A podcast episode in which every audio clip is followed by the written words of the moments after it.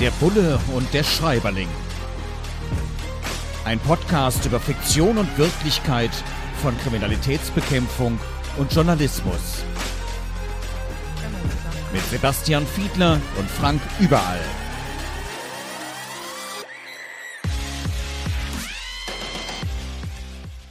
Herzlich willkommen zu einer neuen Folge von Der Bulle und der Schreiberling. Diesmal geht es um Tod am Wockersee, ein Kriminalroman von Caroline Srugis, erschienen im Speaker Verlag. Und da geht es um einen Menschen, um einen Ermittler, der nach 27 Jahren, nachdem er sein Abitur in Mecklenburg-Vorpommern gemacht hat, zurückkommt in seine Heimat unter etwas dubiosen Umständen. Und ja, wie das so ist, eigentlich im Urlaub oder auf der Urlaubsfahrt, wo er da hängen bleibt, da stolpert er dann über einen entsprechenden Kriminalfall und muss den lösen. Ein Mordfall natürlich, wie das in Krimis so häufig ist zurück an den Ort der Jugend. Also ich war letztens irgendwann auch nochmal, ich, ich bin aus Köln irgendwie nie so richtig rausgekommen, war aber letztens nochmal in Köln-Ports-Zündorf an meinem alten Gymnasium und bei mir ist das Abitur auch schon eine ganze Zeit lang her fand das total spannend, dass die mich als Journalisten dann eingeladen haben. Da durfte ich ein bisschen über meinen Beruf erzählen und fand das irgendwo auch ja sehr anrührend, nochmal in die alte Heimat zurückzukommen, wo ich sonst eben eher selten bin. Mein Bulle hier im Podcast, Sebastian Fiedler, wohnt auch nicht mehr an seinem ursprünglichen Heimatort und kommt vielleicht aber trotzdem hin und wieder mal dahin zurück. Dieser Schwermut, der einen da befällt, kennst du das auch? Ja, das kann ich tatsächlich total gut nachvollziehen.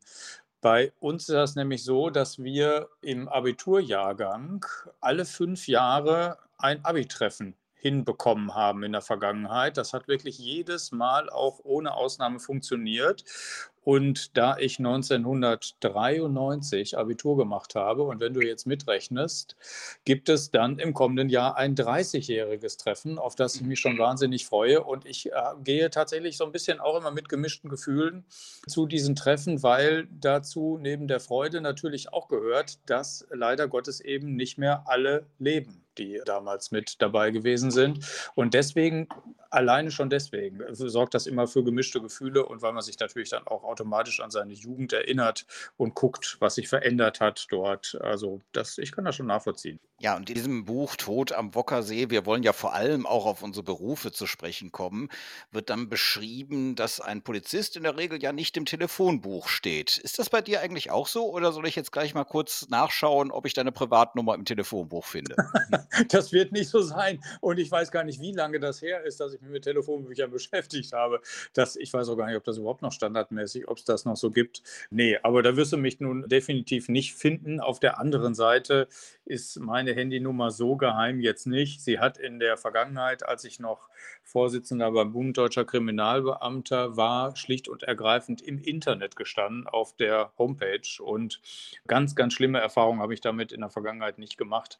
Jetzt ist sie nicht mehr so öffentlich, weil meine Büronummern, die Festnetznummern, äh, die sind jetzt diejenigen, die erste Anrufadresse sein sollen. Also ich achte schon seit Jahren darauf, dass zumindest meine private Adresse nicht auftaucht, nicht im Telefonbuch steht.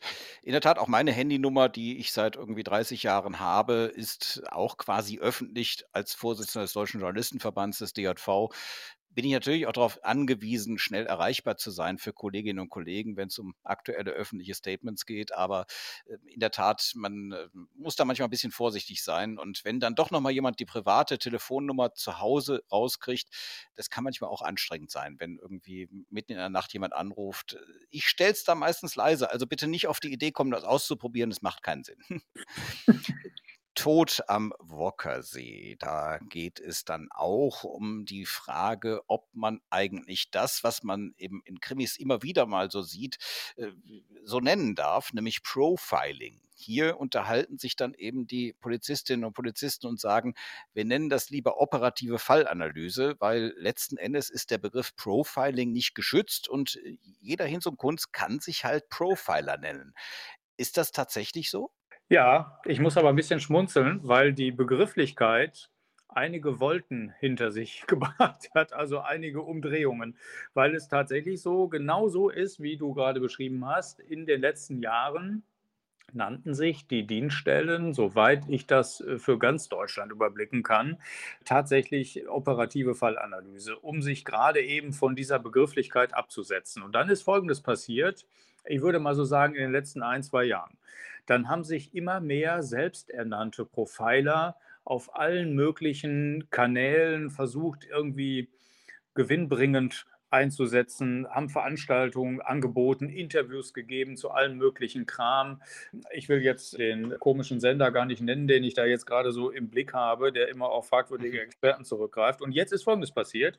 Jetzt hat zumindest das Landeskriminalamt sich überlegt, wir wollen uns jetzt hier nicht unsere Arbeit so madig machen lassen und von solchen zwielichtigen Gestalten beeinflussen lassen. Jetzt haben sie sich umbenannt und haben jetzt gesagt, jetzt okkupieren wir als echte Profis mal diesen Namen und sagen mal, wir sind LKA Profiling, die Profiling-Dienststelle. De facto machen sie natürlich immer noch operative Fallanalysen, aber sie sagen also, man darf eben hier diese Spielwiese nicht diesen Typen überlassen. Und das führt zu einem zweiten Punkt, der dich wahrscheinlich erfreuen müsste.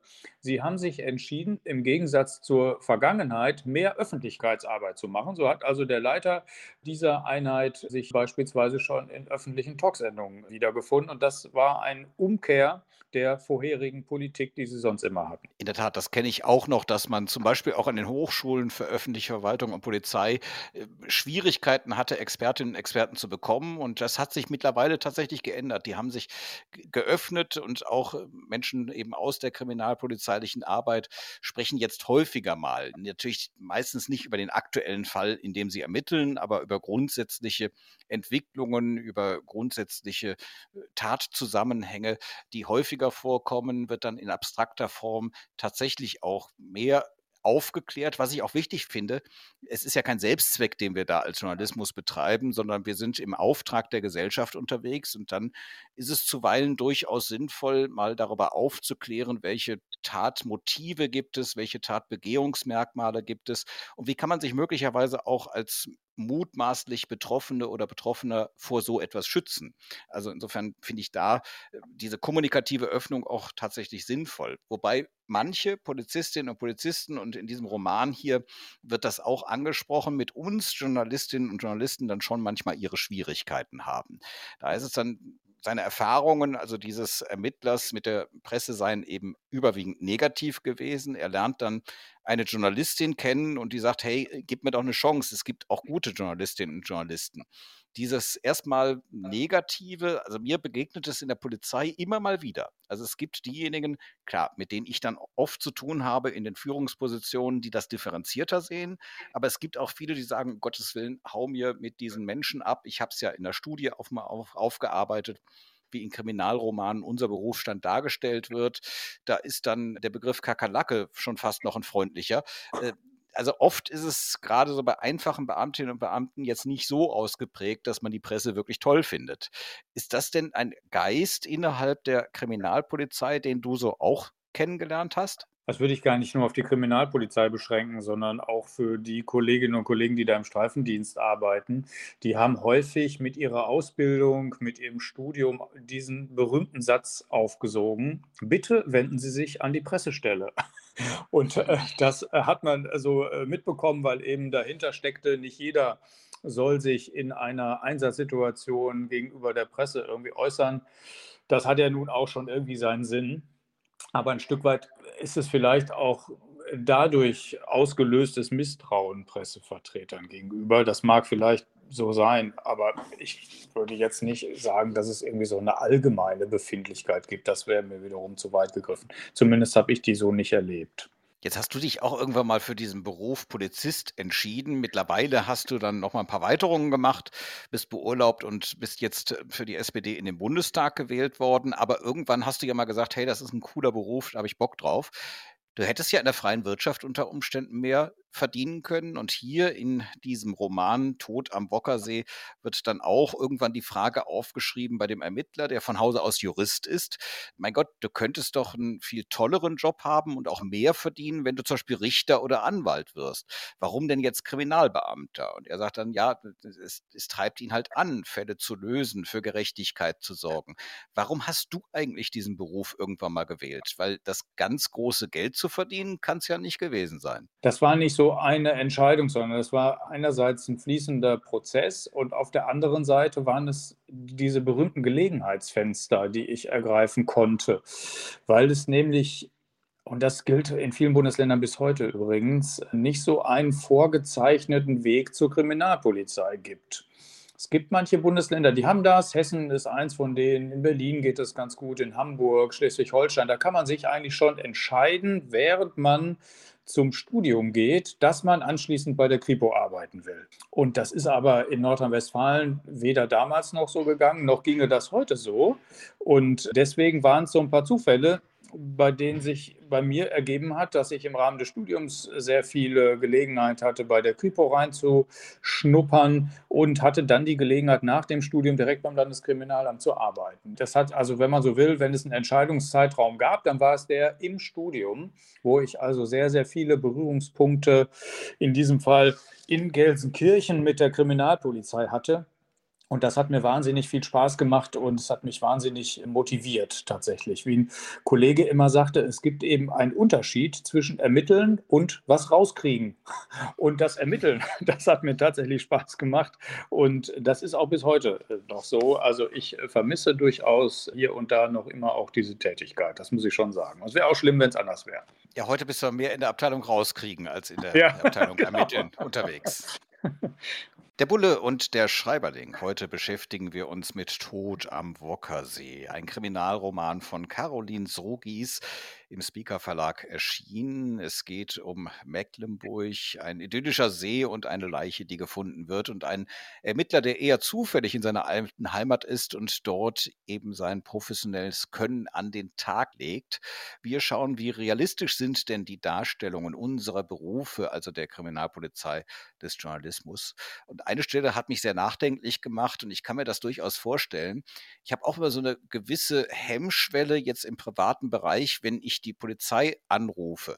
Also die 110 zu wählen ist schon irgendwo eine hohe Schwelle ich kann mich erinnern, dass ich irgendwann mal, da lag mitten auf einer Straße ein Tier und also ein totes Tier, ein relativ großes. Und jetzt habe ich den Vorteil, dass ich die sozusagen Festnetznummer der Kölner Polizei auch kenne und habe dann da angerufen und habe gesagt, ja, ich bin mir jetzt gar nicht sicher, ob ich bei Ihnen A richtig bin und B wollte ich den Notruf nicht besetzen und deswegen rufe ich jetzt hier an. Und die haben sich auch direkt drum gekümmert. Die waren, also die Schutzpolizei an der Stelle, auch zuständig und haben sich direkt drum gekümmert. Aber trotzdem diese Schwelle hm, da anzurufen ist finde ich für mich auch sogar relativ hoch als Privatmensch. Äh, hier wird jetzt beschrieben, einer hatte eigentlich die Idee, äh, er wollte bei der Polizei anrufen, etwas anzeigen, hatte aber, weil das so unglaublich war, die Angst, dass die Beamtinnen und Beamten das auch für unglaublich wahrnehmen, also dass sie ihm schlicht und ergreifend keinen Glauben schenken. Äh, kannst du diese Motivation verstehen, dass man sagt, ich bin mir nicht so ganz sicher? Das bedeutet ja auf der Gegenseite auch, dass die Polizistin, der Polizist vielleicht ein bisschen ermutigen muss und äh, sagen muss, hey, ja, das ist für uns relevant, auch diese Angst nehmen muss. Das kennst du aus deinem Berufsleben auch, Sebastian? Doch, da kann ich mich tatsächlich an viele Situationen erinnern, wo das so ist. Also wo es bei Zeuginnen und Zeugen so eine gewisse Skepsis gibt der Polizei gegenüber, zum Beispiel, weil sie relativ wenig Erfahrung mit der Polizei hatten in der Vergangenheit, weil sie vielleicht schon mal kritische Erfahrungen mit der Polizei gemacht haben. Oder dritte Fallgruppe, sind diejenigen, die denken, sie hätten sich irgendwo irgendwie was vielleicht doch selber zu Schulden kommen lassen, auch wenn das erkennbar in vielen Fällen überhaupt nicht der Fall ist kann ich mich an durchaus mehrere solcher Situationen erinnern, wo es erstmal sehr viel Zuwendung bedurfte, damit man dann zu einer Gesprächsebene und Aussagebereitschaft oder auch Anzeigebereitschaft gekommen ist. Da kenne ich aus dem journalistischen Bereich genauso. Es gibt die einen, die unglaublich aufdringlich sind und unbedingt wollen, dass man über irgendwas berichtet, auch wenn es vielleicht nicht ganz so haltbar ist. Und es gibt auch diejenigen, die man erstmal ermutigen muss, gerade wenn es natürlich darum geht, im Bereich der investigativen Recherche dann vielleicht auch an Unterlagen zu kommen und dann eben auch deutlich zu machen, dass man die Quellen tatsächlich schützt und dass man seriös damit umgeht. Also ja, ich, ich kenne auch diese, diese beiden verschiedenen Seiten. Und hier in diesem Kriminalroman Tod am Wockersee von Caroline Srogis wird dann unter anderem auch beschrieben, dass eine Zeugin eigentlich nicht möchte, dass bestimmte private Dinge, die sie der Polizei erzählt, an die Öffentlichkeit kommen. Und der Polizist sagt, ja, ich werde mich darum bemühen, ich werde alles in meiner Macht Stehende tun, dass das nicht an die Öffentlichkeit kommt. Und dann gibt es den schönen Satz, er hoffte inständig sein Versprechen halten zu können.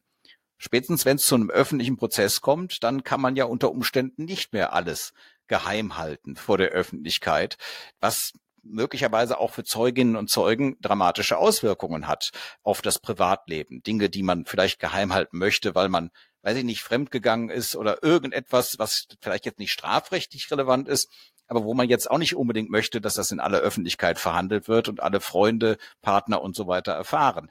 Hast du solche Zweifelssituationen schon erlebt? Ich hatte eher solche Situationen erlebt, bei denen Zeuginnen oder Zeugen die Sorge hatten, dass ihnen irgendwie was angetan werden könnte. Das sind eher welche, an die ich Erinnerung habe und gar nicht mal welche, bei denen ich selber direkt in den Ermittlungen beteiligt gewesen bin. Aber das ist häufig eher so eine Sorge gewesen.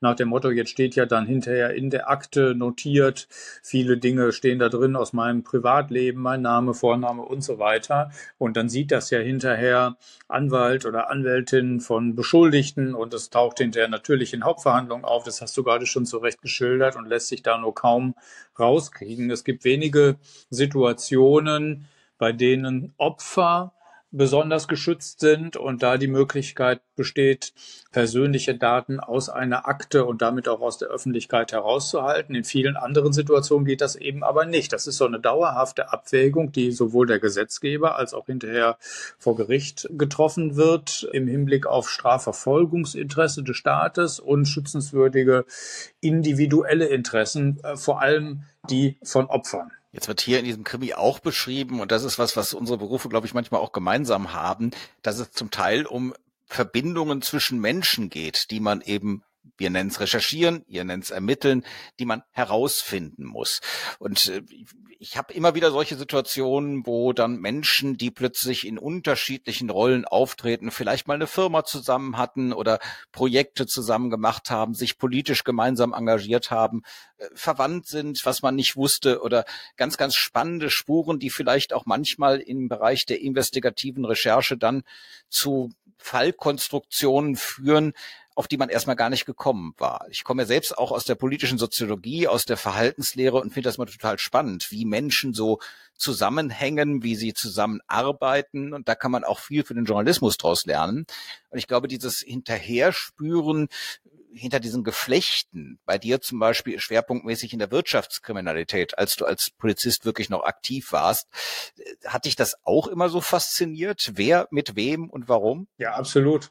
Das ist auch ein wesentlicher Teil der Ermittlung, weil man ansonsten auf bestimmte Konstellationen ja gar nicht kommt oder gar nicht so richtig versteht, warum der eine oder die andere sich so oder so verhalten hat. Man ist in der Beweisführung dann irgendwie auch limitiert. Man sucht ja immer noch auch nach weiteren Spuren nach weiteren Möglichkeiten, noch irgendwie weitere Erkenntnisse zusammenzutragen.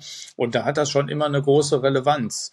Und je größer die Strukturen dann so werden, wenn wir das erstmal weiterspinnen, das Thema in Richtung organisierte Kriminalität, je wichtiger wird das natürlich. Man muss dann schon hinterher wissen, wer ist denn eigentlich da der Chef im Ring, wer hatte eigentlich Einflüsse darauf, wer war Unterstützer, wer war Gehilfe und so weiter und so weiter. Deswegen sind solche, naja, großen Diagramme, Soziogramme in bestimmten Ermittlungen eigentlich gang und gäbe und sind außerordentlich spannend, finde ich, weil die zwischenmenschlichen Beziehungen wahnsinnig spannend sind und auf der anderen Seite aber auch wichtig für Ermittlungen. Noch eine Frage aus dem Bereich der Technik. Äh, bist du eher Typ Notizblock oder Typ Handy?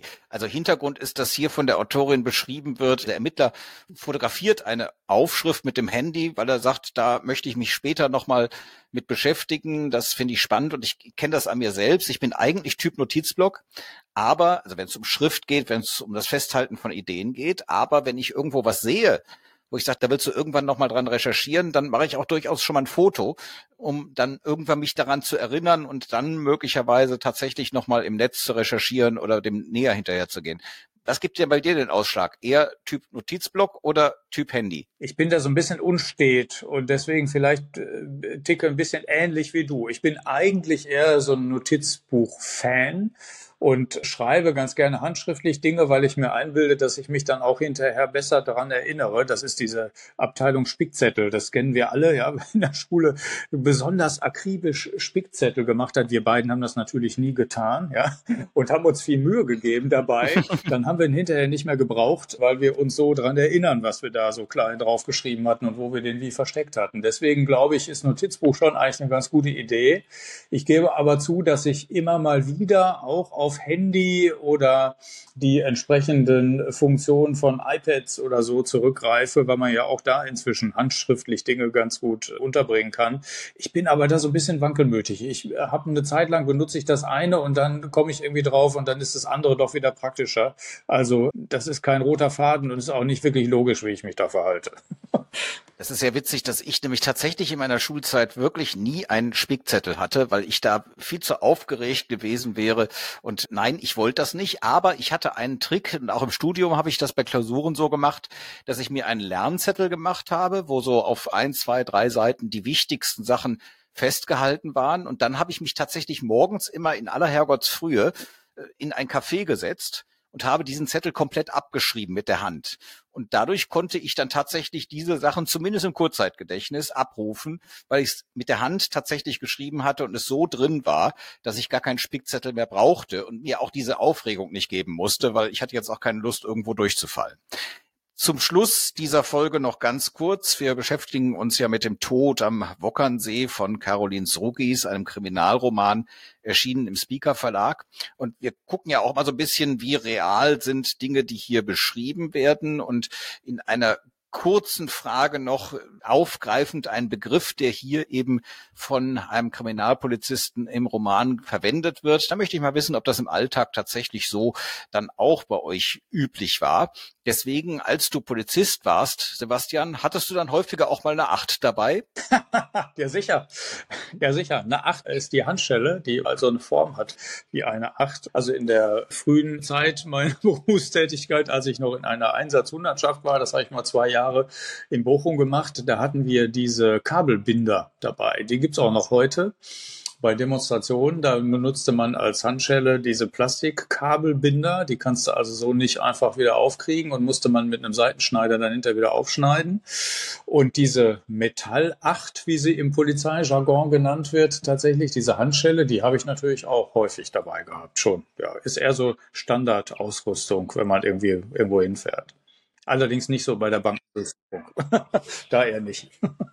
es wäre ja auch sehr unpraktisch gewesen, mit einer Billardkugel, mit einer schwarzen, mit der Acht drauf jemanden erstmal bewusstlos zu schlagen. Insofern ist die Handschelle da als Acht tatsächlich realistisch und die Autorin Caroline Srogis hat da genau den richtigen Ton getroffen.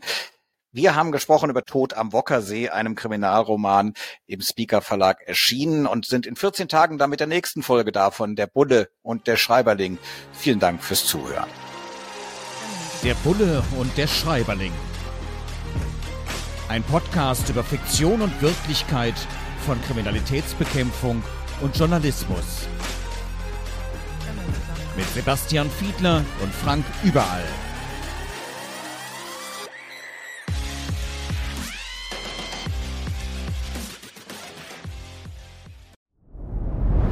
Dir hat dieser Podcast gefallen? Dann klicke jetzt auf Abonnieren und empfehle ihn weiter. Bleib immer auf dem Laufenden und folge uns bei Twitter, Instagram und Facebook. Mehr Podcasts findest du auf meinpodcast.de.